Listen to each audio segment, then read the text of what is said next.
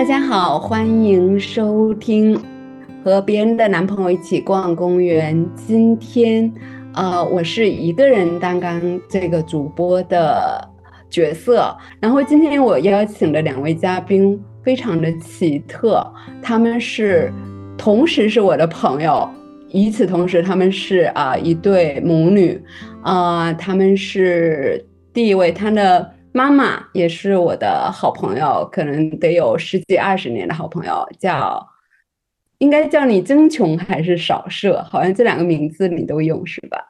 都可以，都可以。曾琼和少舍，曾曾琼兼少舍。对你来打个招呼跟大家。哎，大家好，我是曾琼。嗯，大家。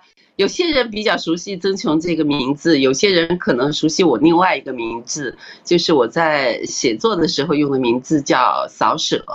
那还有人叫我扫妈，就是因为我有一个 工号叫做“扫妈非虚构”，所以有很多人其实可能都不知道我的名字，就直接叫我扫妈了。谢谢。然后另外一位我的小朋友也是呃，刚才曾琼的女儿叫罗伊。呃，曾琼是一位非常资深的媒体人，然后中间做过非常长时间的艺术策展的工作，同时他是一位写作者。那罗伊的身份就更加的有意思，他呢既是一位写作者，他马上要出一本新书了，我们一会儿也会聊一下。与此同时，啊，他是一位艺术创作者，同时也是一位媒体人。他现在在美国也做着一些呃跟自媒体相关的工作，比如博主。他的 blog 我是呃只要刷到我是一定会看的。他叫罗伊，啊，罗伊是一个 I 人，所以我们请他嗯慢慢的预热一下。Hello，大家好，我是 Chloe 罗伊，嗯。呃，刚刚刚王已经介绍的很好了，但是对，呃，曾琼是我妈，然后，呃，呃，对我我也是个艺术家啊，写作者啊，然后很开心今天有机会在这里和大家交流。我们播客历史上第一次邀请一对母女，而且同时你们既是女性又是创作者，是很贴很贴我们播客的定位的。所以，我我一直想请你们来聊一聊，但以前的订阅量实在是没有过万，不太好意思。所以现在一过万，赶紧请你们俩先来。嗯，我是想先来回顾一下我跟曾琼是怎么认识的。做了你一个展览，上海对吧？对，很多很多年前，我的第一次策展，哇，我的处女策展献给了你。哦，你是在有一个呃画廊叫左美画廊，哦，对对对，然后嗯，那个开幕式，我跟你的一个好朋友，上海本地的一个文化人，我跟他有一个对谈，然后有有我诗歌朗诵会，我记得是，对，那次那次是我刚刚开始做艺术，我做的第一个展览，在索美画廊。然后，呃，是你有现场的诗歌朗诵，我记得你披着你海藻一样长的浓密的头发，嗯，出现在现场，很惊艳。我那天特别有趣，呃，我先是住在另外一个朋友，那个朋友也是住了一个挺大的房子，我住在他家。然后你说，啊，搬来我家吧，我就搬到你家去了。在从他家到你家的路上。我去了上海城乡结合部一个特别特别简陋的理发馆，让理发师给我临时卷了个毛。记得记得，我记得你专门为那个开幕的时候去做了头发啊，很漂亮，在那个时候很漂亮。而那个时候罗伊还是一个小朋友，对吧？六岁吧。对，我完全没有印象，没有任何记忆。然后我记得你们家的猫和罗伊。呃，还有阿姨的样子，我还记得。对，阿姨现在都还在啊，在我们家二十几年了。哎呀，时间过得太快了。所以你那天说说，当时罗伊给你用 A 四的纸画了一张画，我问罗伊，他都有点不记得了。所以你是他最早的收藏家。对。当时他画的内容不是花就是猫，反正就是他喜欢的一个东西。因为有个花园嘛，然后也有可能是画了花。然后他给我的时候，因为他性格非常非常的内向，长得又很漂亮，然后我就在那高兴的不得了。所以你是他第一个真正意义上的藏家。哎，我不瞒你们俩说，我当时会觉得他可能可以干这一行，哎，不知道为什么。哎，真的呀，我那个时候都没有这个感觉的。我好像有跟你聊过，我就随口提了一下，但是后面他开始画画和，呃，反正就我印象的这些事情一做，我就说我小时候就觉得他挺有这种灵气，而且他超级内向。我们俩好像两个阿姨，两个妈妈在这儿闲聊，还当着孩子的面。我完完全完全没有印象。没关系，我其实特别想了解，就是呃，在 Chloe 的成长的历程中，呃，我我一直觉得你们两个既是母女，好像又是非常好的闺蜜，同时是。好像嗯，也是一种精神交流的伙伴吧，因为我也我也曾经看到过你们俩同时可能受访啊，类似于这样的内容，我忘了是什么时候了。呃，好像 Chloe 的节目邀请过妈妈去做过 对谈，是吧？我看的是那个嘛。哎，对，我专门有一系列和我妈的。对谈，对对对，所以在这种氛围里面。嗯，我作为一个呃土生土长的中国女性，我觉得其实很少有中国家庭是这样一种母女的这种景象吧，相处的景象。当然，跟你们其实是一个呃，就是俩爸爸妈妈是不同文化背景来的，爸爸是法国人，然后孩子可能打小去的地方也很多，可以说。嗯，见识面非常的广，可能跟这些都有一定的关联。但是我其实非常感兴趣和好奇的是，呃，比如说曾琼心里，嗯，你真正意义上就是是是一种什么样的感受？比如面对这样一个打小就很内向，甚至怕见生人的女儿，然后你们怎么在这个嗯成长的过程中去建立一种非常健康和。有交流的母女关系的，呃，这个说起来有点话长啊。就是罗伊的内向，嗯，是从小就是。然后我经常在回顾啊，他在小学的时候，他读读书是在法国学校读书，呃，法国学校呢不像中国学校，就是有一个班主任一直把你带到好几年。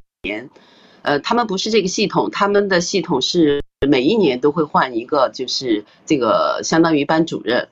所以，我其实他小时候这个内向，我还是很很煎熬的，因为每一年学期结束的时候，呃，他的老师都会把我和他爸爸叫过去，呃，谈话，意思就是说，我看了。对，就是说这是一个好孩子，但是就是他太内向了。那么老师会担心说他这样的个性，他以后长大走向社会的时候，他会有碰到很多困难，就是会有很多障碍。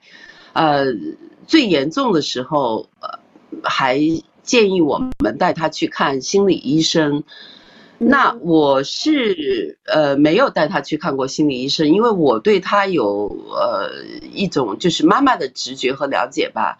嗯，我觉得他的不说话其实并不是说因为他不能够交流，是因为他自己有太多的东西。罗伊是一个很敏感的孩子，如果他不是特别确认他的表达是很准确，或者说别人能够理解的时候，他就宁宁愿不说话。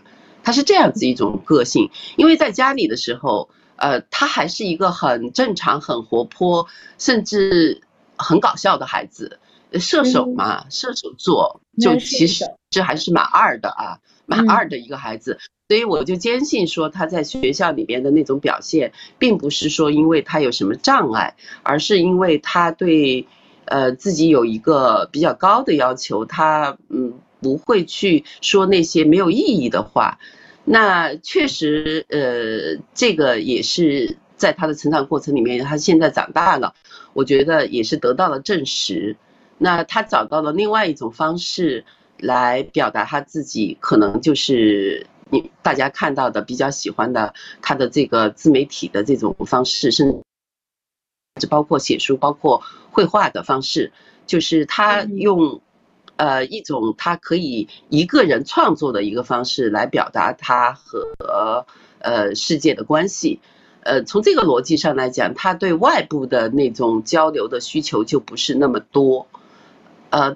其实还蛮健康的，所以因为不交流、不社交，所以他就有很多时间来做创作，还还蛮好的，就还蛮艺术家的。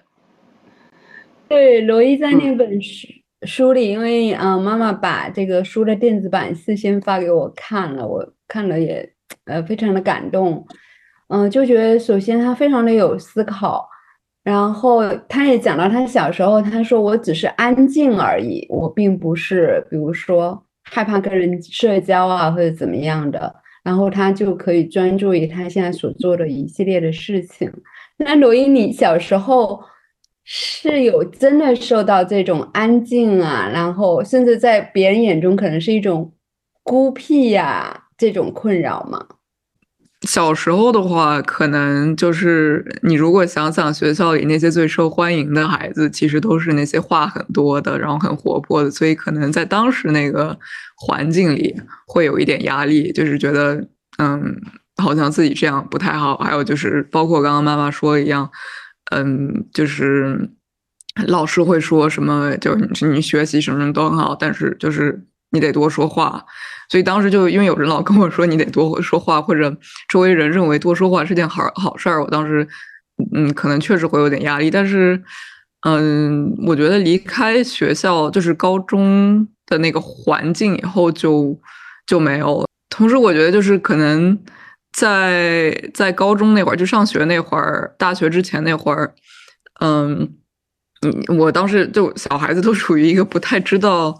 你你整天什么学习什么是是为了干啥的一个，嗯一一个嗯，就你你做的所有的事物都没有特别明确的目标性，但是我觉得，嗯，所以所以当时我可能会觉得，就是我不跟别人说话，我自己在那边创作，就是真的好吗？但是，嗯，我觉得上了大学以后，就是。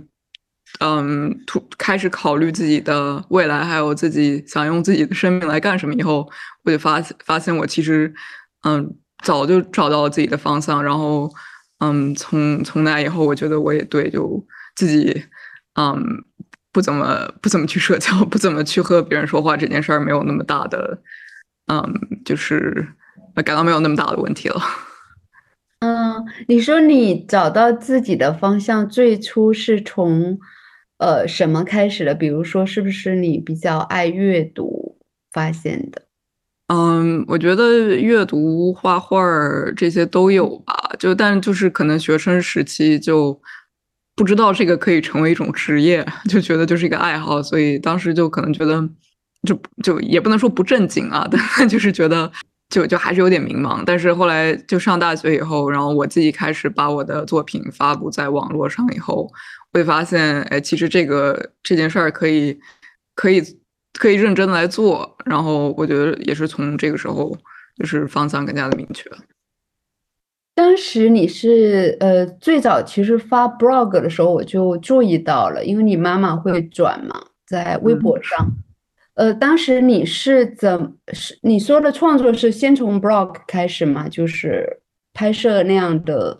生活记录，然后你会配非常有深度的文案，甚至多种语言。我看到过的有法语啊，有英语啊，当然也有中文的，是这样一种形态吗？呃，对的，包括一些就是是不是会会发一些照片，嗯，但是那个从那天好像是我第一次发的时候，好像是一四年还是一五年，但就是二零二一年还是二零二二年之前，其实都是。二零二一年，二二零二一年吧，就二零二一年之前，就是还是当着有点就呃玩票的那种那种呃心态来发的，就不是系统当一个正事儿，认真的。对对对对对对。他最初你是自己拍自己剪吗？最初的时候啊，对我我现在也是自己拍自己剪。哦，那你是用手，就是全程用手机，还是还要需要电脑啊什么的？呃，最开始是用手机，但是剪辑一直是在电脑上剪。嗯，然后现在是相机和手机都用。呃，你最早发布的平台是国内国外都有的吗？呃，一直都是，因为我我是生长在那个国内嘛，所以我其实呃，当时国内的社交平台用的比较多，所以当时就是在国内。然后你的文案你是事先会写成我们说的左字稿嘛？就是在电脑上先打出一个文章来嘛？对，一般其实我一般都是手机上，就是那个苹果手机的那个备忘录上写，因为很多时候都是就可能我在外面的时候突然突然有一个什么灵感还是什么的，然后就就那时候就比呃掏出电脑什么的方便嘛，就在手机上记下来，嗯，然后回家再在手机上改。当时我可能是你发那个 blog 的第三或者第，反正三期到第五期我都看了，大概是，然后我反过头去看最初的，我就非常内心非常惊讶的一点，其实是我没想到一个，因为在我的感受和在我的印象中，你一直是一个 baby，就是一个 像我第一次见到她的那个小小姑娘的样子，我就没想到她心里有这么丰富。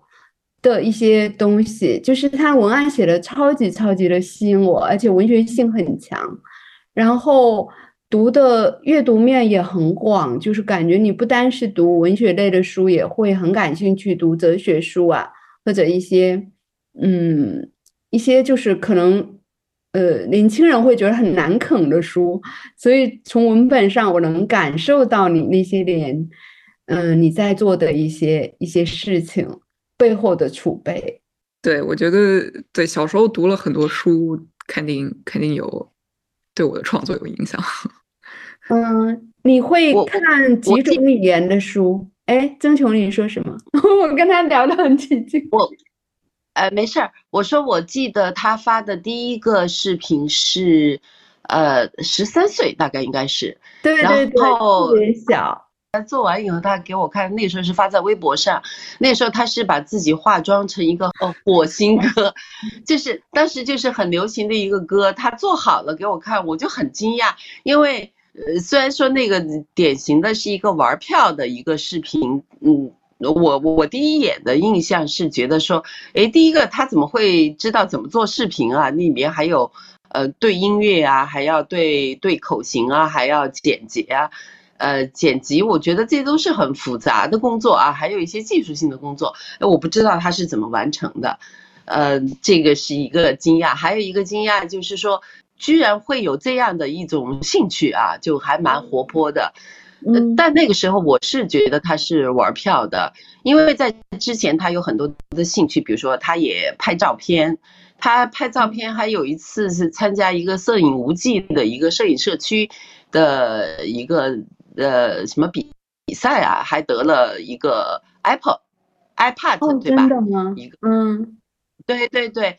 然后呢，他也画画，他也写字儿，所以他上大学的时候，就是他要离开上海去上大学的时候，我我们两个有过一次很严肃的一个呃讨论。我当时就跟他说：“我说你的兴趣很多。”我说大学四年，呃，我其实不期待你要拿出什么全 A 啊，就是这种，嗯，中国妈妈会比较在意的嘛，就成绩嘛。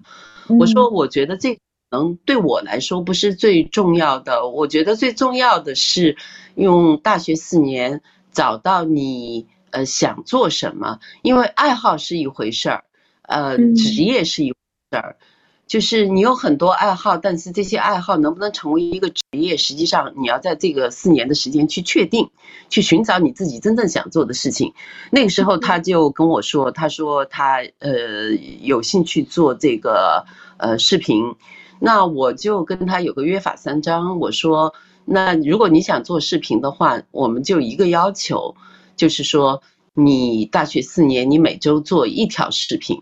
因为记得，我记得你在微博上说过，对我就说那你就做一条，嗯，因为爱好是可以发散性的吧，我今天高兴我就做，但是职业它是要一个坚持和一个积累和一种持续性的，嗯呃，所以我们有过这么一次谈话。那 Chloe 她非常让我惊讶的就是，这大学四年，不管是什么样的情况，他把这件事情坚持下来了。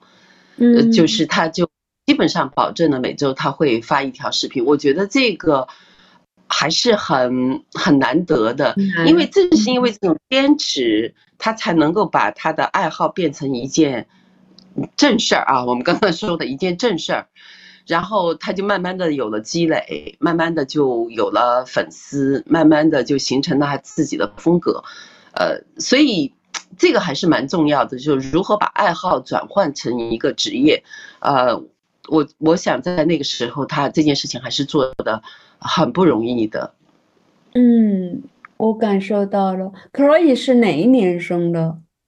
呃，零零年，啊，零零年。然后你跟这个世纪就很好算你的年龄，二十四岁啊。然后所以说他十三岁，他应该是十，你是十八岁，像妈妈说去美国读大学。呃，还没满十八，我是年底的生日，所以当时是哦十七岁。哦，十七岁，所以你十三岁开始就是像玩票一样自己玩那个，呃，博主的这些事情。其实当时博主能够变成一个事业，还不是一个共识吧？应该。嗯，但当时就我妈说的那些，其实我都没有很多东西我都没有发表，就是我当时都是坐着跟朋友一起玩儿的，就是没有对外嗯公开过。所以看到的已经是你比较成熟了，就是有一些思考啊，有一些跟阅读相关的内容，还有你的日常。对对，就就我我妈刚刚讲那些都 都没有发布过。嗯，你学的是新闻是吗？对的，然后你当时对于比如说是职业这个事儿，你在大学的时候有什么想法吗？因为当时媒体好像也是一个，如果说是国内的话，也是一个趋向于下坡路的阶段了。呃，我觉得这主要是因为就是对媒体的定义吧，就是如果你把嗯媒体定义为呃就报纸或者杂志，就是就是那个纸质的媒体，那嗯肯定是下坡路。但是其实所谓的什么就拍纪录片啊、拍影视啊，甚至是甚至是就如今短视频，其实也都是媒体，嗯，对所以也不是也不是走下坡路，就是换一种形式，就跟得上时代的形式。啊、对你正好踩到这个点儿了。嗯对，呃，我觉得就当时我上大学的时候，就我选新闻是因为我知道我我就我看了我大学的课程，呃，新闻系的课程其实不只是写写稿什么的，就是嗯、嗯其实我在大学做的报道主要是以视频形式，所以当时，然后当就现在大家也都是主要看视频，就是文字可能没有那么那么大的就力量了吧，呃或者没有那么多人看文字了，所以我当当时没有太担心就媒体这件事儿会没有就业性之类的。你的同学，就是你的同龄人，比如你们都学传媒的，大家也不少同学也同时在做视频类的创作吗？有些去呃，就毕业以后，有些去拍纪录片了，嗯，有些还是就是传统的纸媒，但是，嗯，就是比如说那个纽呃，不是纽约州，波士顿算算是我不知道中中文好像叫波士顿，英文叫 The Boston Globe，就是波士顿当地的那个报纸，就有些人去那边工作了，但是呃，他们负责的是这个报纸的呃网上的这个呃报道。还有一些就是去拍电影去了，反正就是大家的方向都都很不一样，但基本上都和这个讲故事这件事儿有关吧。你上的是波士顿的哪一所学校？呃，爱默生大学是个传媒学校，我经常经过那，我在波士顿待 啊，是吗过？过两年，是一个偏女女子学校还是怎么样的？是按就怎么说？呃，它是男女都招的，但是嗯就传媒嘛，还是女生多一点，或者是就不直的男生多。对它是文理学校，啊我嗯我好像就是知道在波士顿当地这个学校挺有名的，呃，对，就那个电影系和新闻系比较出名。比较出名。对，所以你在波士顿待了四年吗？本科？本科是读了四年，但是呃，我四年其实有两年都是疫情，呃，在就有一个学期，好像是大三的，呃，不是大四的第一个学期，我回上海了。大大三好像我当时不是在华俄敏，就是在旧金山，呃，远程上课。对，所以其实在校内在一起嘛，都就是疫情期间，还是你有非常漫长的，就是自己独立生活的时间。只有在上海那会儿是跟妈妈在一起，嗯，就一个学期跟妈妈在一起。在但其他其他时候，我要不和我哥在一起，要不和我的男朋友在一起，所以还好。所以曾琼，你在呃，你女儿，比如说，嗯，她上大学以后，你之前担忧的，或者说他兴趣爱好过广的问题，你是不是慢慢开始缓解了？说实在，我觉得我。不知道他以后能干什么。那个时候，当时是他发自内心的觉得他爱好太多，所以没办法做一个单一的选择嘛。他其实上大学以后，他就开始这个，就是像我们约定的那个样子，他就很执着的在，很坚持的在做这个短视频，啊，这个是我让我很开心的。但是另外一方面呢，坦率的说，我也有很多的担忧，因为他刚刚说他要去读新闻系。那个时候，我记得在他决定要读新闻系的时候，我我也很担忧，因为我就跟他讲说，做记者实际上是一个要和人打交道的一个职业，对吧？你要去采访人，你要去和人对话。那我当然还是传统的记者的那种意识啊。那我觉得像他这样一个 I 人，从小就是有这个不愿意去跟别人这个沟通的这么一个。嗯，习惯吧。那我很担心，说他做选这个职业，或者说选这个专业是不是对的？我记得可以跟我说过一句话，他其实那个时候选新闻系还有一个原因，他知道自己这方面是有一些弱点的，他就觉得说他要逼自己走出他的舒适区，他要去 challenge 他自己，他有这样的决心，我我当然是要支持他，但是坦率的说，我内心是。啊，按照传统的记者的那种呃职业的规划来讲，我是有担忧的。对，嗯嗯嗯。还有一个呢，嗯，另外一个担忧就是，那么我们的来说，自媒体也好，就说这个短视频也好，呃，虽然从我个人来讲，我是很喜欢它的内容，但是我的担忧是觉得它的内容在互联网上啊，就是从那个时候我们来看它的内容，我觉得太高冷了。就大部分时候，大家认为互联网上的内容，比如说比较轻松一点、搞笑，对吧？讲讲日常，就是实际上也有一种误解吧，就觉得互联网上不需要那么深入的内容，不需要有那么多深刻的思考。所以我觉得他这样的内容在互联网上实际上也很小，就你不一定有受众的，不一定大家愿意来看这种。有很多思想，还有你有很多这种，甚至有些时候还是蛮深刻的东西。就像你刚刚讲的，他读的书也多，有很多哲学性的东西，对吧？他又不讨好这个观众，所以我当时也觉得说，呃，他这种内容可能 也没有办法在互联网上真正的存活。但我比较好的一一点呢，就是我。是觉得说，嗯，我不会去逼他做改变，那我尊重他的选择，我能什么样子再说。我，所以我当时对他的这种职业啊，未来会怎么样子是，呃，没有特别清晰的一个想法的。这个说起来还蛮蛮感动的一件事情，就是他这次回上海，前天是因为跟《爱了》杂志有一个项目合作，所以。他去帮爱乐拍片，然后今年爱乐的这个呃和年轻艺术家共同设计的新的呃服装，呃三月份要 launch，也是可以设计的啊，很三大概三月份就要上线了。就爱乐是每年会找一个呃艺术家来合作，去年他们找了一个意大利的艺术家，今年二零二四年是找的可以来合作，就是他做的设计，他他的。呃，绘画，然后做到了爱了品牌的服装上面去。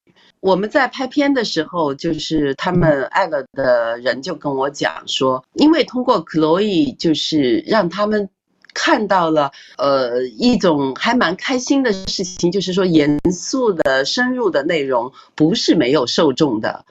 就说现在的年轻人有很多人，可能我们不知道以前啊没有接触到，但是事实上他们对于这些严肃的内容是有追求的。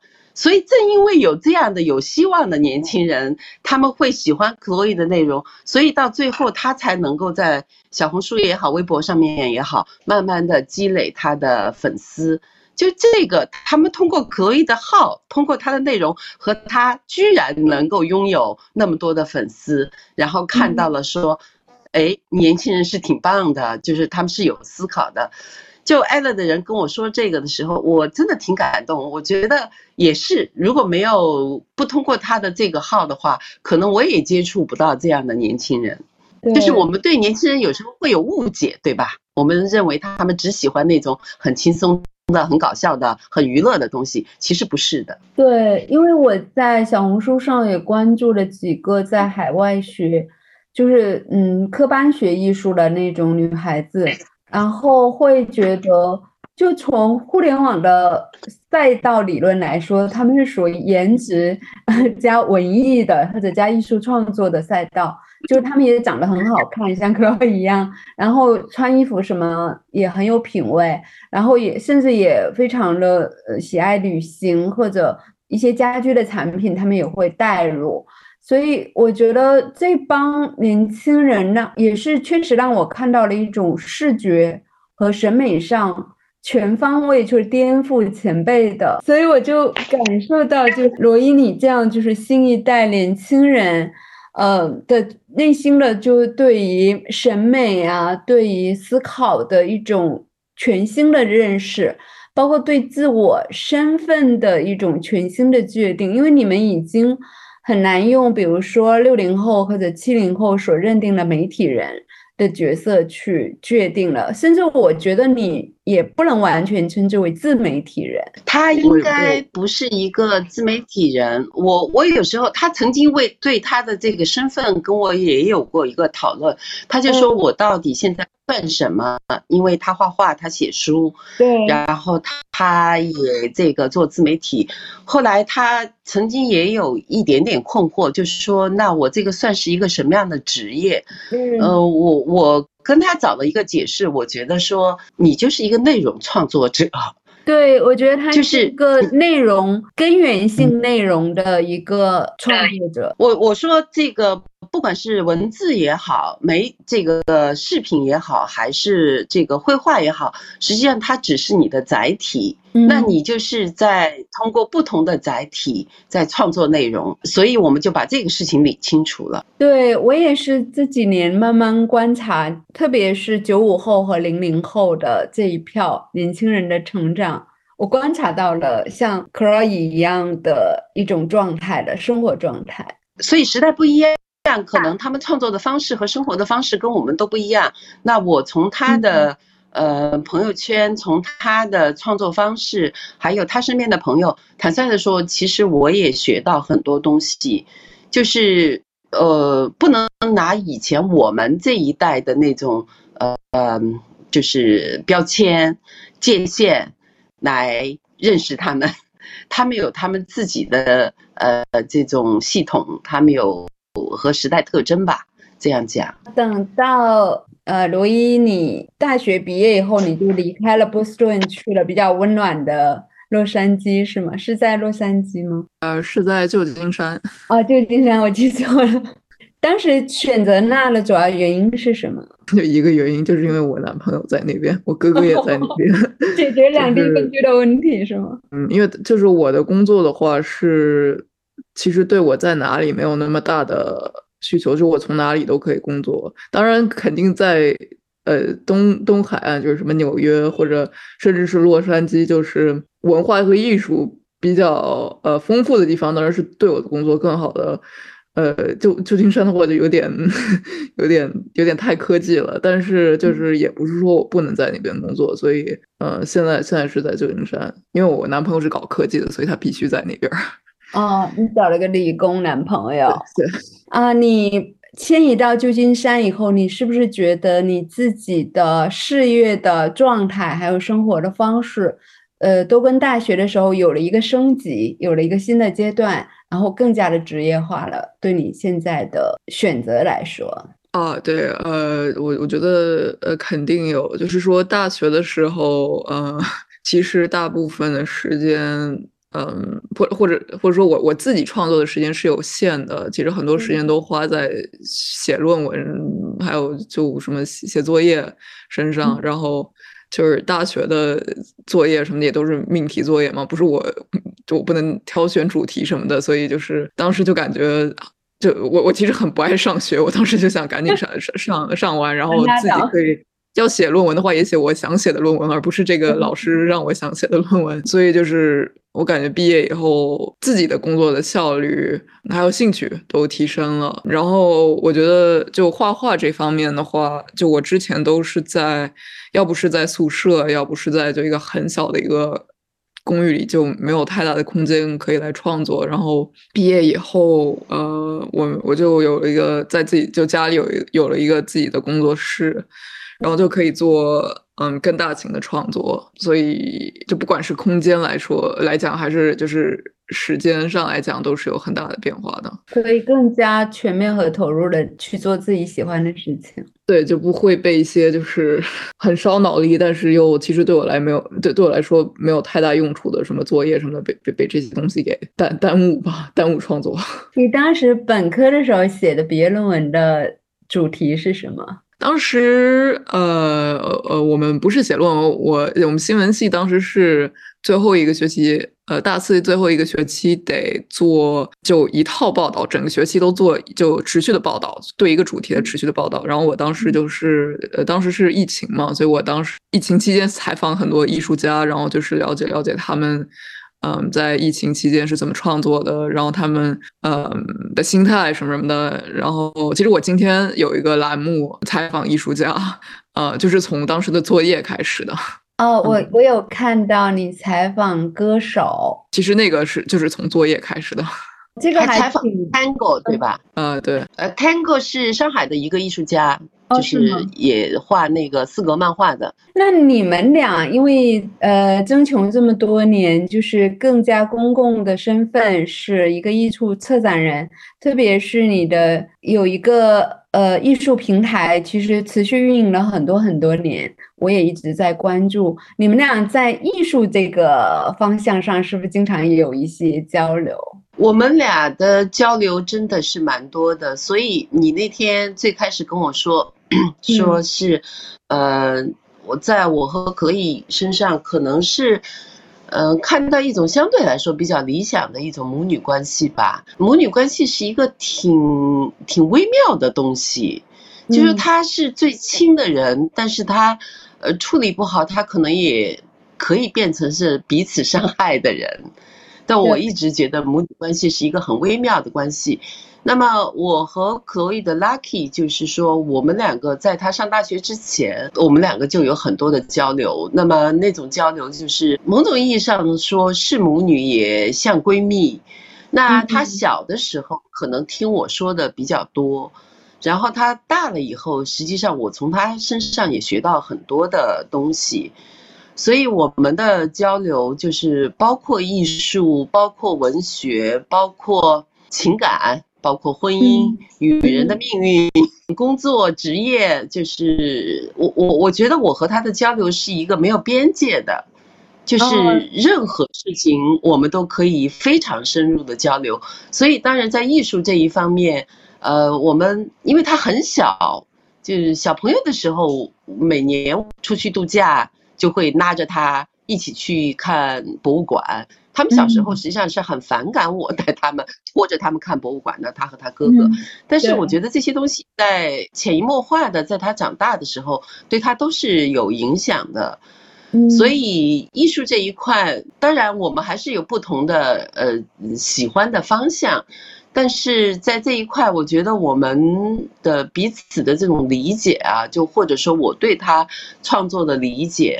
或者说呃还是比较深入的。你刚刚聊到一点，我也特别想展开来说一说，是关于你们交流是没有边界的。那你能够展开说说吗？比如说哪些呃一般母女之间不太会涉及的话题，你们也经常当做一种日常在交流？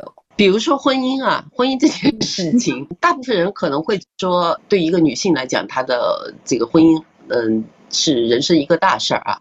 嗯，那呃，说实在，可洛伊的男朋友我也很喜欢，非常优秀的一个男生，但是我仍然会跟他讨论很多，一个女性如果如何在这个婚姻里边，同时 你要做好一个妻子。未来可能你还要做好一个母亲，对吧？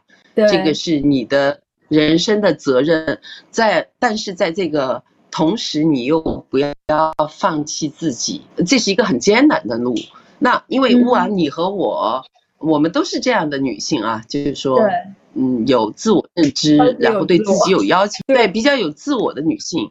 嗯，但是让我比你更复杂，就是说我又是两个孩子的妈。对吧？对。那么，在在这个过程里边，实际上我也有很多我自己的煎熬，我自己的这种嗯困难，我就愿意把这些分享给他。就是我会告诉他，女性就是不容易的。换句话来讲，可以小时候有些人问我说，两个孩子你是不是有偏心？我觉得第一个，作为母亲来讲，我没有偏心，但是在可以小时候，我确实就是会很给他很多，我内心对他有很多怜爱啊，我我会很爱他，因为我是跟他讲过，我说因为我知道一个女性的辛苦，就说你是小姑娘的时候，我我愿意给你更多的爱，这种爱是一种储备。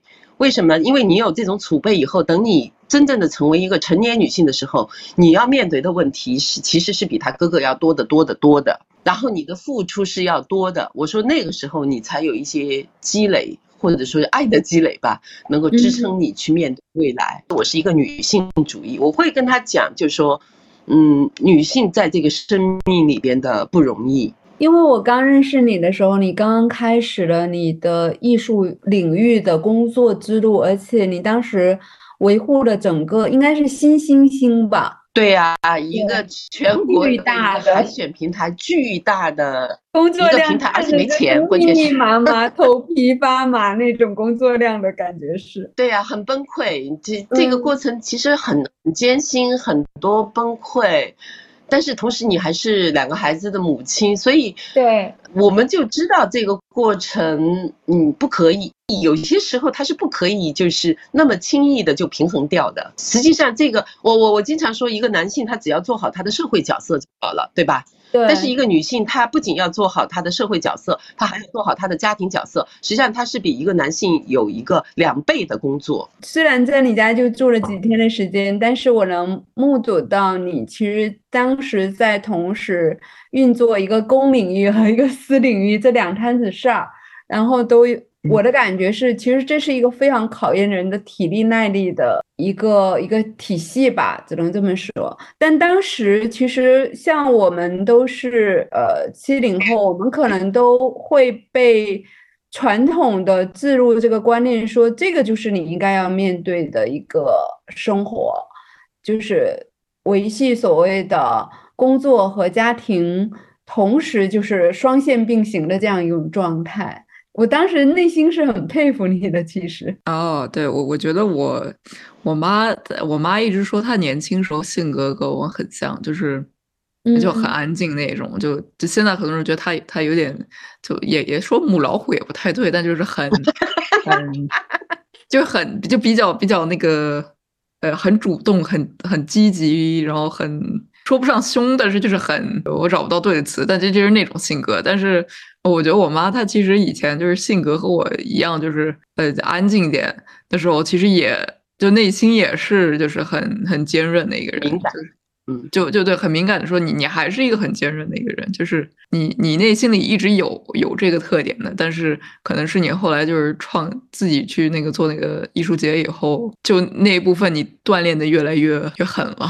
做艺术节真的是一个浩如烟海的工作吧？你可以回顾一下吗？做艺术节做这个行业和做艺术家是不一样的，所以，嗯，他他因为他是一个坦率说，他是一个为人服务的工作，他是一个需要整合大量的资源的工作，所以，我我又回过头来讲，就是说你第一刚刚开始的说说看到克洛伊内向的时候，我会不会担忧，会不会有什么？包括他的老师跟我说，他有自闭的一个孩子，我会不会呃呃担心？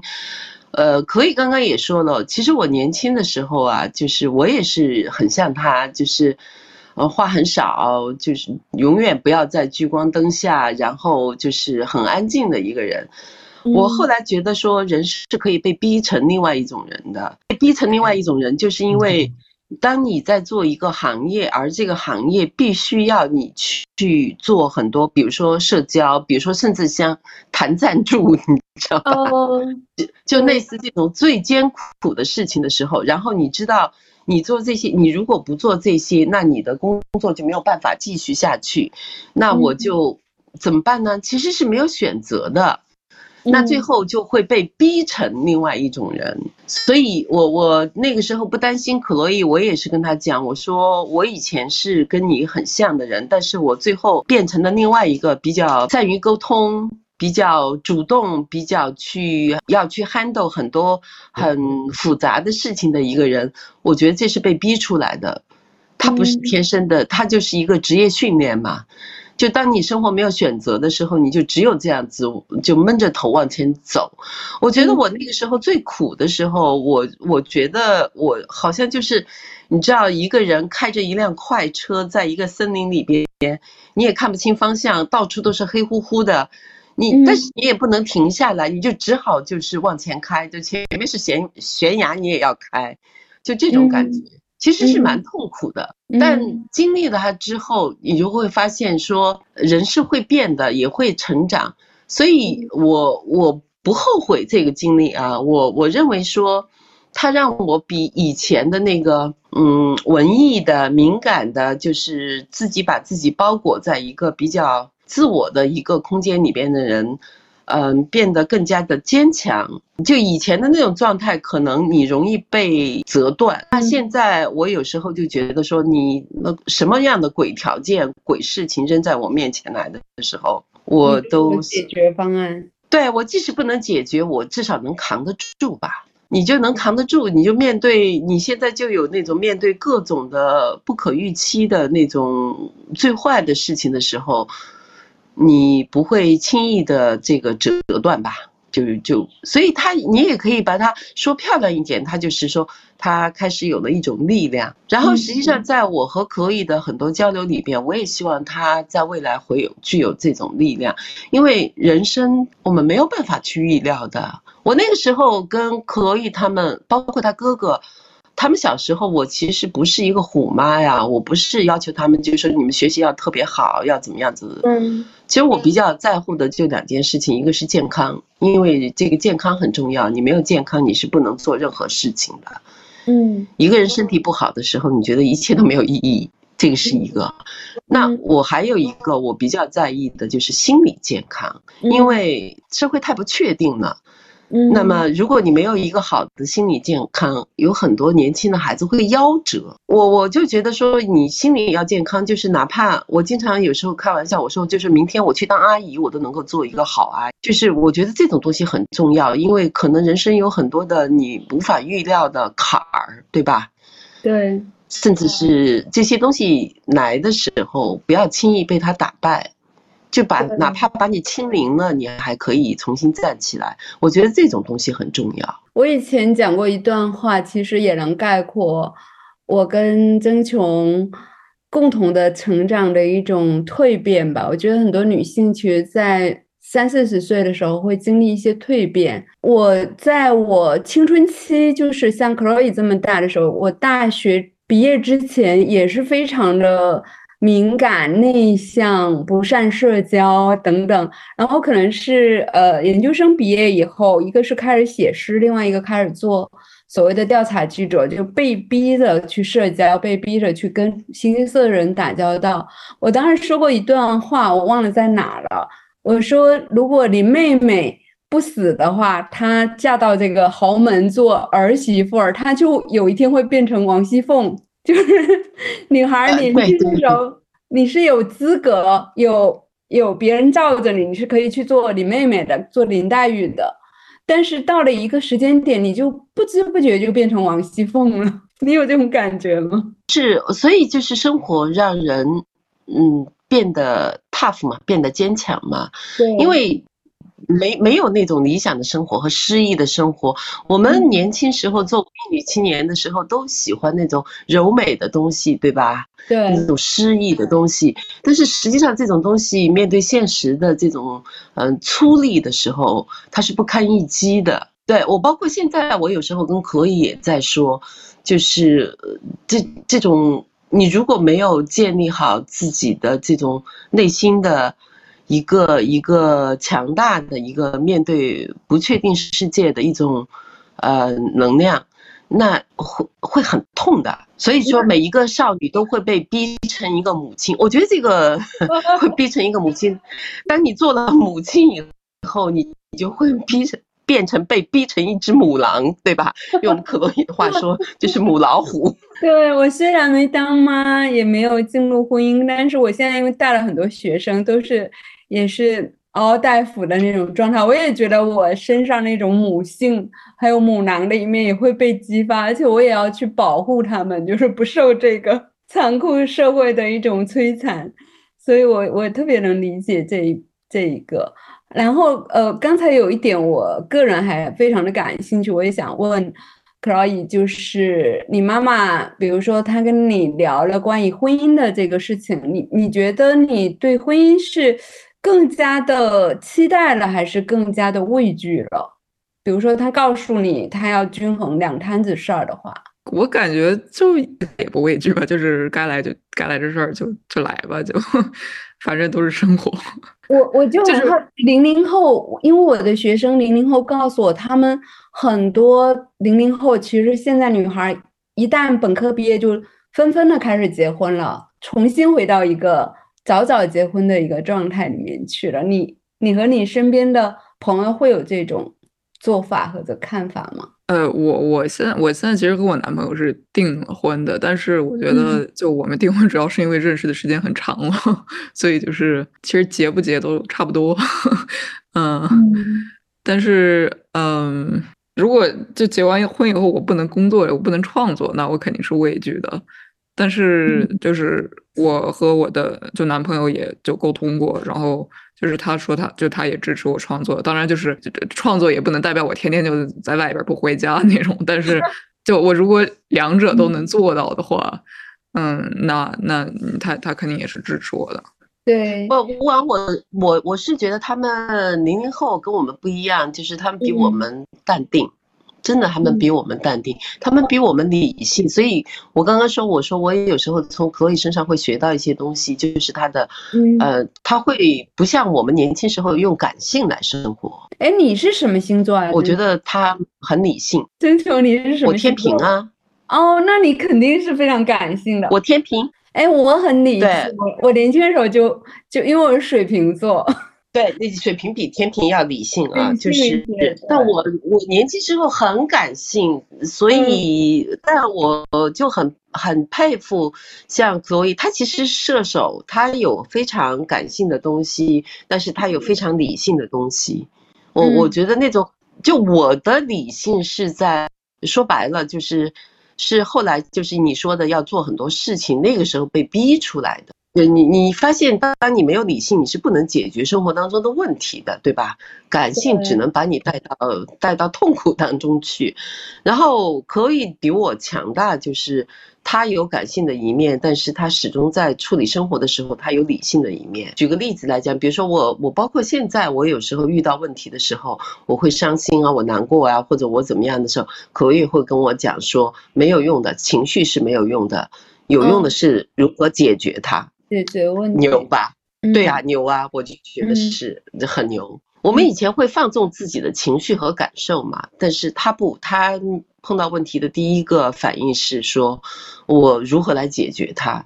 嗯，我觉得挺棒的。呃，Chloe，你认为目前为止，你觉得曾经遇到过像你妈妈说的这种让你感觉到需要拿出理性来处理的问题，你可以举一些例子吗？呃，我觉得大部分活中遇到的问题都是 以性需要来解解决的问题，就嗯，就呃，就不管是这个，比如说工作上，呃，可能有时候，因为我也会我我也会什么接就是商业的工作嘛，啊，对，就可能有时候爸爸妈妈的对对对对对，就对，有时候会可可能要要来回扯很久，但是就是呃，有一次我有一个工作，我得。我记得我改了十次，就是一个一个视视频改了十次，呃，然后当时就是就肯定是呃，而而而而且改的就很怎么说，就是完全呃，这金主爸爸嘛，但是金主爸爸把我的那个风格都完全给，就我的视频风格完全给就是让我消失掉、消灭掉了，所以我当时就有点就是。你如果就不喜欢，或者你对我做的东西有意见，你为什么要来找我做？就有有种有有有种那种感受。但是就是，就这个你去抱怨或者你去不开心也没啥用，所以就就改吧，就就就改改嘛。前后改了多少多久？多长时间？我一般视频，嗯，就商业视频，可能最多也就三个星期。那个我记得当时好像一个月加上两个星期吧，好像一个月就一个半月，一个半月。我的天啊，好久啊！就碰到那种事，就当然肯定就是，而且就创作者其实很多时候比较敏感。就我现在没有，我不是一个特别敏感人，但是就是有一些人就会觉得你不喜欢我做的东西，我做的东西就不好。就这种心情其实就很容易产生，但是就产产生这种自己也没有什么 内部在拉扯、在打架的一段关系，就是你的作为创作者的主体性和独立的人格和这个商业的一个规则吧。就比如说那个供养你的 那一方，他可能必然会提出一些跟你的个性或者独立意志相违逆的。东西，我觉得这也是自媒体人经常要面对的问题吧。嗯，对。但所以我就很喜欢那些，呃，其实我最喜欢做的那个商业合作就是和香水合作，因为香水其实它本身就是，呃，算是一个比较抽象的东西吧。就是你如果要给他们做片子，那其实就是，呃，你就是要算算是就表达出它那个香味的一种概念。嗯，所以不用具体的说什么，呃，什么保湿十二小时什么，就是这种东西，你知道吗？就就就更加艺术一点，所以就普遍香水的合作我很喜欢。太好了，如果听到我们播客的香水品牌可以来找 Roy 合作。嗯，对我最近也有点迷香水，所以我能理解你说的，就是你可以用任何文学化的语言去形容一款香水。而不被诟病就没有对，因为因为你不用说什么深层深层透入你的肌肤，什么呃去去呃激活你的细胞什么，就这种东西不用说。你也曾经嗯做过不少就是平面模特的工作，对吧？跟一些时尚时尚品牌合作呀什么的。当时你还很小吧？我记得好像第一次拍是十二岁的时候给迪奥拍的一个平面。那这么多年陆陆续续你也拍了非常多呃类似的，接了非常多类似的工作了吧？对，就我上大学以后接的没有那么多了，主要是高中那会儿接的蛮多。嗯，后来我上大学了，就是比较专注学习。我们当时印象非常的深，因为你是个混血儿，所以那个名模脸，然后你好像有点冷感，就是让人感觉不怎么笑，但是特别好看。我觉得其实我蛮喜欢，就是艺人。表演的那方面的，但是我不喜欢所有，就是后面就媒体的那些什么，就是和要要和人打交道那些方面，所以 而且我还是比较那个怕生什么的，所以我觉得还是不太合适。所以你现在比如说做一些商务啊，然后品牌合作，你全部都自己亲自跟每个环节都是自己跟他们直接打交道的吧？商业商业环节什么的，基本上都是我妈帮我搞。你妈相当于你的经纪人，就是可以说了吧？其实这是一个很奇怪的啊！其实我最开始的时候，我是希望可以他，当我意识到这个可能成为他的一个职业的时候，我是很希望就是说，呃，他能够有一些自己的助理，而不是妈妈来帮忙啊。我我老觉得这种妈，我自己内心是觉得什么妈妈来帮忙，这个好像不是一个特别合适的角色。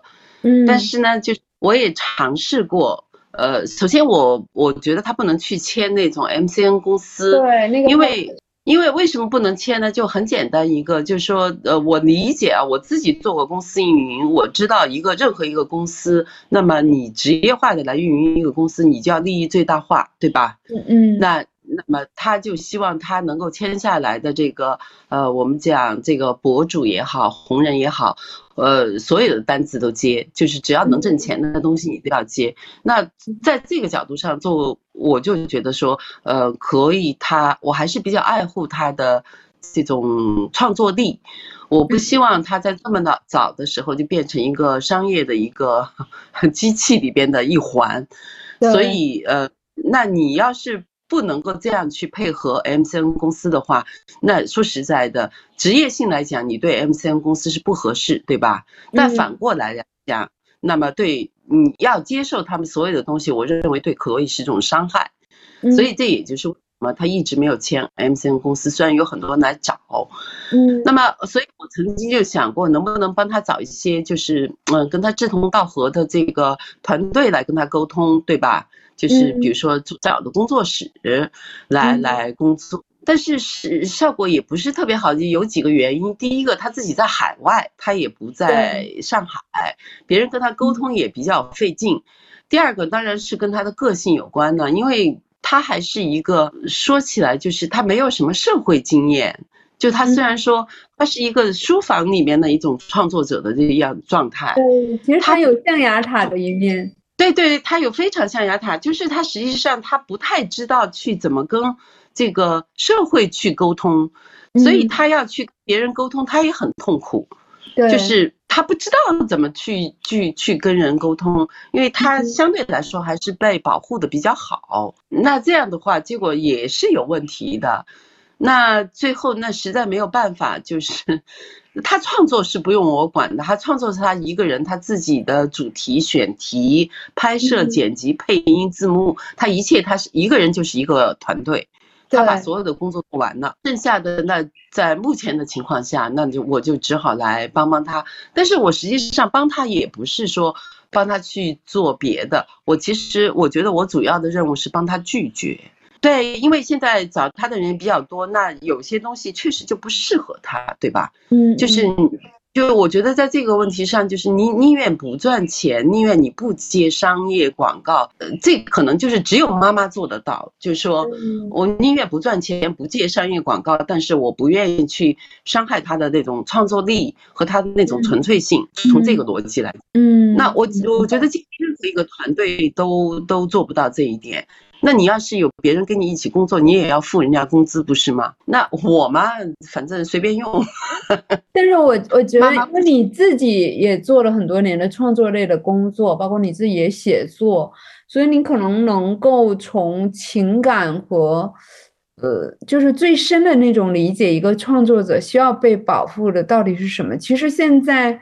商业和创作之间的关系，不管在文学领域还是艺术领域，都是非常触目惊心的一种 一种关系。是的，是的，所以所以这个是一个你你这，我觉得别人来，因为我我是一个理性，就在这个商业管理这一块，公司运营这一块，我非常理性。我觉得任何一个人来来跟你合作，那你不能那那么自我，对吧？对，你要考虑到别人的收入，你要考虑。考虑到你团队的收入，你的助理的收入，对吧？那你就要为这些团，哪怕是个小团队，你要你也要为小团队去赚钱，不是吗？嗯，对吧？要不然的话，人家也有一份生计要要活，人家还有未来要去争取。对，那所以所以如果说和别人合作的话，那这个就会。呃，就会改变他，就是他就会变形，他的动作就会变形。作为一个创作者，你保护他的那种他那种创造力，我觉得这个是最重要的，这个比赚多少钱要重要一点。对，其实我呃，我也是一个创作很多年，二十二十几年的一个人，我认为够活就行了，就是不要让自己太尴尬了，活着就行了，没有那么大的一个需求，本质上。是，所以如果你要搭团队，你要有跟其他人合作，那你就要有对别人的责任嘛，对吧？嗯，那个就变成了一个非常复杂的一个运营了。对啊，你不能够就完全自我不考虑你身边人的这种这种这种感受嘛。所以我就觉得说，哎呀，反正他可以不考虑我的感受。妈妈，一个独立女性，妈妈自己可以想办法。养活他自己，对，就是我，我我觉得我还是很珍惜他身上的那种创作力的。说我说我干的更多的事情就就是拒绝，拒绝就是拒绝那些我认为，呃，不适合他的，或者说太商业化的，或者会影响他的那些就就是东西。那我去帮他选择一些，呃，我认为嗯适合他的。东西就其实我我我做的比较多的也就是这个事儿，那其他的事情都也是他自己做的。嗯，就是跟他自己创作有关的，你都不用操心，包括从选题一直到成品，对吧？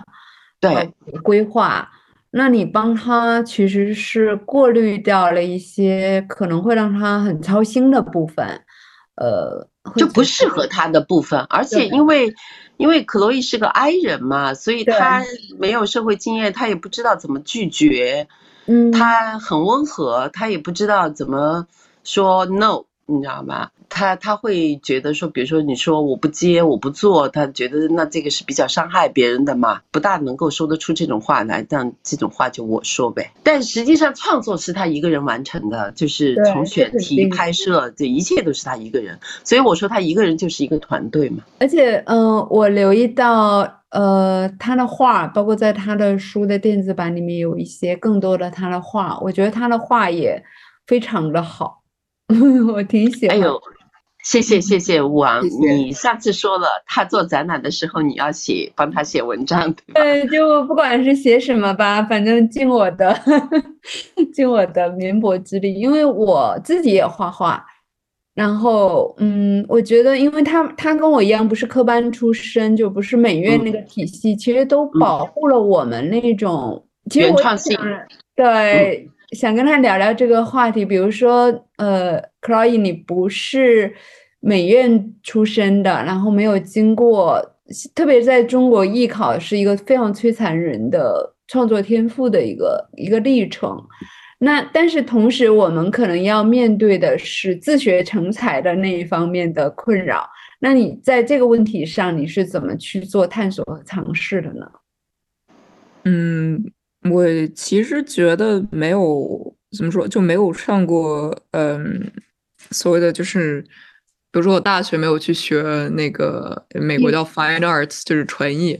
我觉得其实也不是一件坏事儿，因为我知道，就是很多时候你学了以后，你就不会不会很纯粹的创作，或者说就是就没有就画的没有那么灵了，嗯，然后画的也不是自己本身想画，然后我觉得确实就是因为没有。上过课或者没有去过，嗯，就专业的去学过，嗯，可能技术上有一些地方要弥补。但是我觉得技术上就是，比如说我现在，我觉得我的一个就还需要进步的地方就是颜色，呃，就我就自己去就补，在在网上搜那个课程什么的，就自己去补色彩那个呃理论，然后嗯自己去练习。我觉得这个也也不是就也不是不能不能弥补的一个一个问题。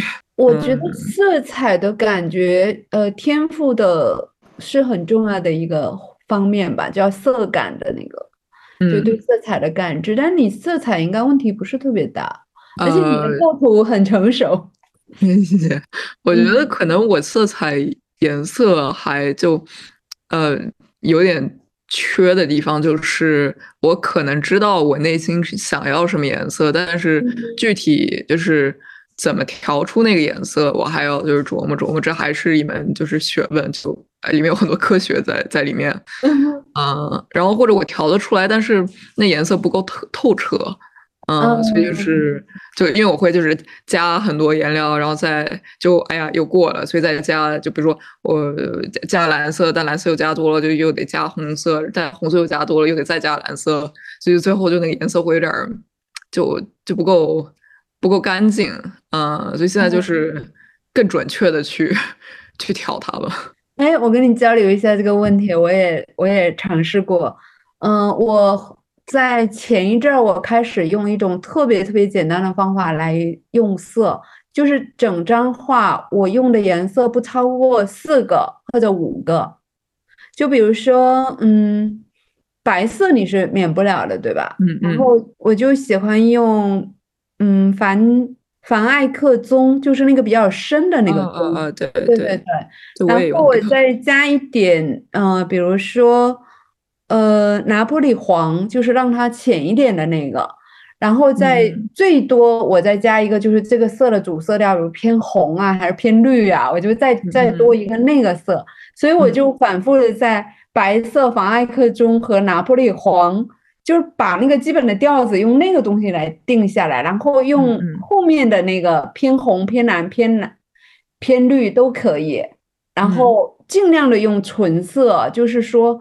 不用很多，就调和出来的颜色，然后你在这个基础上，你再去加一点，因为你的画的画面是比较比我的那种画法比较复杂，我是偏古典的，呃，你的构图你比较当代一些，其实你在那个基础上，你再加一点儿就行了。我可以跟你交流一下，嗯嗯。这样就避免了那个调色的困扰。我我反正是投机取巧的办法，你可以借鉴一下。对对，对很很对对，我就学到了。但是就我觉得，比如说呃，比如说加白色这个东西，就有时候你可能希望颜色淡一点，但是如果你白色加多了，你这个颜色的饱和度也会低了。所以就是要怎么让，就比如说要要要要想出怎么让这个颜色变亮，但是是。在一个就不让它的饱和度变低的一个情况下，就这时候，比如比如说，可能你不用白色，你用黄色，嗯，但是这个就就还在琢磨。对，白色因为它有那个不同的白嘛，那个有的透明度高一点的，还有透明呃，就是透明度低的，它就遮盖性强一点的，都可以试一试。我在你的新书里面，其实意识到你一直在讨论。呃，其中的一个非常重要的问题是关于你的身份认同的问题，因为你的语言背景吧比较复杂。就比如说，嗯，你同时，哎，你内心最最认可的，你真正意义上母语是法语吗？呃，我觉得可能是，但是我现在又在美国，就是我我在美国待了，先生，美美国美语美。呃，叫英语和法语先打起仗来了，是吗？在你现在的状态？对对，就是呃，可能我的思维方式，我就我有时候会会会想，我是用哪个语言想事儿的，呃，然后我就注意到我呃是用我以前是用法语想事儿，然后翻译成英文，呃，然后呃，但但是做做数学这个一直是中文，呃，然后。呃，现在的话，我发现就越来越多。我是先用英语想，然后呃，比如说和和爸爸说法语的时候，就得英文先想，法语再翻译过来，所以就 就现在感觉有点就就四不像了。就比如你数东西，一二三四，你是用法语在数吗？那个好像是说去考验。数和数字有关的，一一直都是中文，因为当时我那个妈妈给我，就我学。就我我学校虽然学了数学，但是更多呃，就我妈帮我找了一个中文的一个家教，嗯，所以数学很多都是中文学的，所以嗯，就做数算术什么的都是中文。所以其实也没有办法完全的界定某一种语言是你真正意义上的母语的那个认可吧。对，就可能要看这个，就主要就是要要看我在我在说的东西，或者我在想的东西，我是通过什么语语言最先接触它的。呃，就比如说哲学的话，我肯定是法语学呃的哲学。哲学。对，嗯，但是写论文的话，其实我英文的论文，嗯，写的比法语的现在写的比法语的要多，所以，嗯，呃，我就。可能就很自然的就会用英语，就来想它，然后写它。那你读呃法语的哲学书，你是从呃哪些哲学家开始入手？是法国本土的，比如说存在主义啊，还是说从他翻译去的？我接触哲学最开始就是呃中学还是高中那会儿，然后我们当时那个教哲学的方式是从就最古老的、最基础的哲学到比较新的，嗯，所以基础还是古希腊的那些什么苏格拉底啊，什么普普叫什么 Plato 普拉，对对对对对，呃，然后是。后来这些基基础打的就是比较结实以后，嗯，才去就我自己去读那些，就我我我对这个什么，嗯，法国就六十年代哲学家比较感兴趣，所以后后来这些就是我自己去读的，但是基础还是就是古希腊那群人。德奥德国的哲学家你读的？多吗？比如说，呃，我读过读过一点，青春期那会儿读过，比如尼采，我当时很喜欢读尼采，嗯嗯，自我意志的表象什么的。对对，嗯，但是现在嗯没有那么多了，嗯啊，美国现在我我也会读一些就是更加近代的美国哲学，但这些更加近代的美国哲学，它的基础又是嗯存在这在这个。呃，欧洲的老一点的哲学的基础上，对，因为美国的不管是哲学还是心理学，其实都是呃纳粹之后，然后有一波这些知识分子移民到美国来，等于把这个嗯欧洲哲学 迁移过来，移民哲学这叫对的对的。哎，呃，这个也是我们俩特别应该有共同。嗯，共同语言的部分，我也是在像你这么大的时候，我特别痴迷哲学书，就是除了文学书之外，读的最多的就是半懂不懂瞎啃，但是一本一本的读。但是后来等到写作的时候，其实发现哲学是一个非常重要的东西。嗯，它好像提供了你一种思考的凭借吧，或者工具，或者路径，对吧？你有这种感受吗？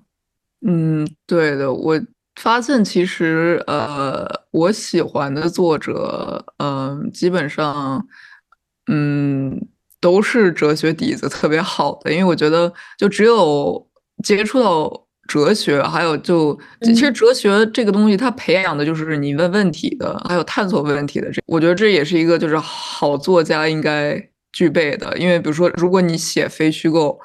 呃呃，不是，如果你写写虚构，你要去看这个人物的心理怎么发展，那你肯定要去问很多关于这个人物的问题。如果你完全没有这种好奇心和探索心的话，嗯嗯，或者哲学其实也有点接触到心理学，如果你没有这种基础的话呢，嗯，很难写的生动。所以你能列举一些你非常喜欢的作者分享给我们的听众吗？也希望大家经由你的推荐。啊，也有很多年轻人可以开始读这一类的书。嗯，有一个美国的作作者，我特别想念，是越南，呃，越南是越南裔的美国作者。他，我我找一下中文名，呃，中文名 我不确定，你你们肯定一会儿得找一下，但叫呃 Ocean Vuong，他是一个诗人，然后，嗯，就是我觉得他的文字就特别的。特别的敏感，特别的诗意，然后，嗯，他可能会用很简短的呃文字，就是写出特别打动人的，就就就是可能文字简短，但是那个文字的感染力，还有那个呃文字的力量特别特别的强烈，嗯，所以就是很精准，但是又特别的美。有一个。就是我这个年纪的女生比较喜欢的一个美国作者叫 Otessa Mushfeg，嗯，他是就是，嗯，他写了很多关于女性的书，那都是有点像，呃，美国有个作者叫 Sylvia Plath，他写一个叫 The The Bell Jar 这本书就很有很有名，但都是一些就是有点顽强的女性，或者是呃心心里有点不能说有问题，但是就是一个就是很复杂的女性角色。然后我我普遍对对这种角色比较感兴趣。还有一个法国诗人我很喜欢，中文叫查查尔，也是一个就是文字特别有画面感的，然后比比较偏浪漫的一个作者。嗯，我现在现在能想到就这三个。刚才你说到的，我查了一下，阅览玉的这个美国作家是不是叫王鸥行？呃，对，应该是，对对对对。嗯，然后他是一位诗人，哈，我们听众可以按图索骥一下。呃，你中间提到的那位。呃，我不是很了解，所以回头你可以，今天我们聊得很开心，然后争穷，呃，你不是正在读我这个新书嘛？这是题外话，我会看到一个年轻的我，读到那个 c r o y 的那个新书的时候，不知道为什么，就可能就是真的是阅读阅读决定了一个作者的文体吧，样貌吧。就我们都是从哲学和文学出发开始写作生涯的，是因为他毕竟他现在还小嘛。我觉得我当年是一个真是文学青年，对吧？我们年轻时候实际上对于读的那个书大量的是文学。我我记得我那个时候对历史和哲学并不是那么感兴趣，但是到了年纪大了以后，我才发现实际上历史和哲学是非常重要的，所以。我我觉得可以，这一点很棒。这个当然这也是法国教育的系统不一样啊。对对，从小就有对这种哲学教育，因为法国学校法国人对哲学教育是很看重的。对，因为我好像以前看过一个法国文科的试卷儿，其实里面很多都是哲学命题，然后让这些呃学生来展开论述。其实里面是必然要增加一些个人思考的，不是说。什么标准答案啊之类的，所以就是教育背景啊，学校背景啊，就当然他们这一代，像可伟他们这一代，这个因为他还是从小就是一种这种国际化的，呃，没有在这种填鸭式的教育里边，所以这也是他的 lucky。然后他自己又是一个比较善于思考的，特别喜欢 c r o y 特别喜欢我们今天的交流，然后也非常感谢两位嘉宾，嗯。两位创作者，女性创作者，同时是一对非常相处特别 融洽的母女来做客我们的播客。我其实，在今天的聊天当中，我看到了很多很多的希望。不知道为什么，我觉得未来一代的女性创作者，像 c l o e 这样的，她可能身份更加的复合。而且他们是伴随着呃思考实操，包括跟商业的这种呃结合，去呃促使自己这条路走得越来越长久。所以，我们今天的聊天可能就是这个样子。但是，呃，我还是希望你们二位有机会再来做客，等到一个新的节点出现的时候。很开心，很开心，谢谢吴昂给给我这个机会，欢迎再来啊！谢谢谢谢，期待你的新书，还有期待你的画展。